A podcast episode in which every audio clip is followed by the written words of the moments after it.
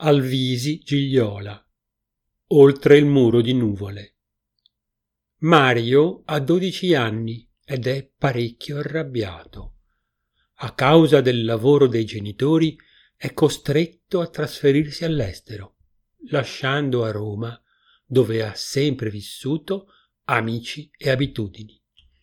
Mario si presenta a Fiumicino con una valigia blu che contiene a fatica i ricordi dei suoi tredici anni di vita romana e la rabbia per il trasferimento forzato a Bruxelles. Sull'aereo si accorge che la sua vicina di posto, un'anziana signora che sembra un po' svitata, è proprio la testimone di un episodio spiacevole che lui vorrebbe dimenticare. E siccome le sfortune non arrivano mai da sole, capisce anche che volare lo terrorizza.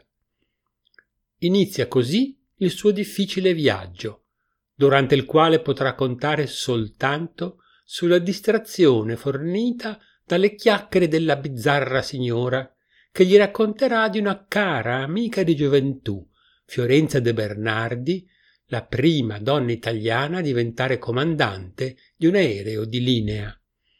E così, tra vuoti d'aria e racconti delle avventure professionali e umane di una pioniera del volo, Mario sarà costretto a confrontarsi con la propria paura. E scoprire la vera identità della sua compagna di viaggio non sarà neppure l'ultimo momento interessante del volo. Lo aspetta infatti un atterraggio molto impegnativo.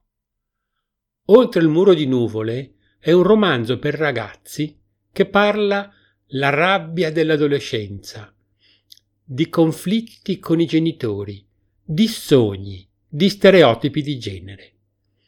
Il giovane protagonista, come tanti ragazzi della sua età, si ritrova sottomesso a una decisione presa dai suoi genitori, costretto a cambiare la sua vita e dirigersi verso l'ignoto. L'anziana signora sarà una guida per lui e per tutti i giovani lettori che hanno perso la bussola e non sanno da che parte andare.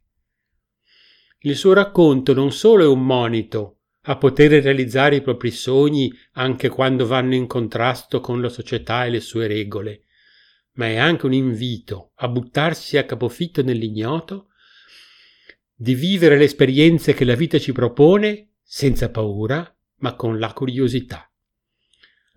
Tra racconti storici, dialoghi con cadenze dialettale e silenzi adolescenziali, il volume racchiude una bella riflessione sulle donne e la loro storia nel mondo del lavoro. Gigliola Alvisi è una scrittrice per ragazzi.